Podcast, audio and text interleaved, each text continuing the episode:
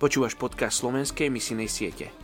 Tento podcast nie je iba o počúvaní a načerpávaní, ale o zapojení sa do Božej misie záchrany.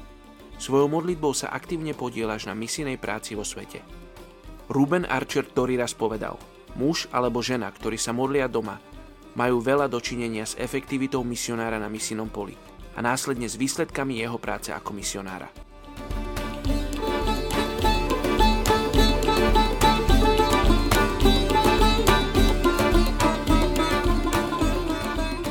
Je 9. marec.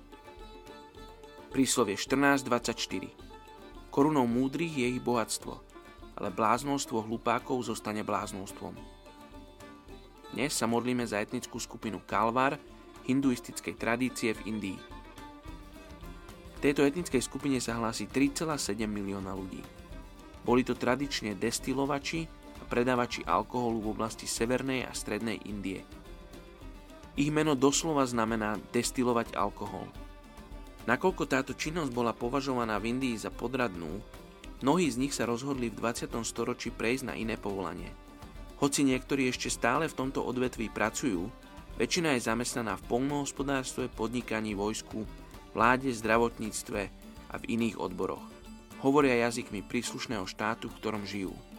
Problémom je, že keď sa obrátia, môžu stratiť svoje podnikanie a byť diskriminovaní svojou rodinou.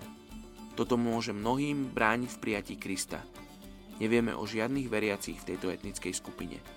Poďte sa spolu so mnou modliť za etnickú skupinu Kalvar v Indii.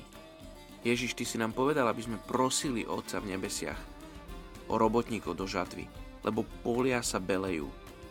A my vieme, že Ty pracuješ na srdciach a Ty pracuješ etnickej skupiny Kalvar. Ty si ich pripravuješ, oni očakávajú, že príde niekto a povie im o tebe. Tak sa modlím, aby naše srdcia boli pripravené. Bože, Ty si už urobil všetko.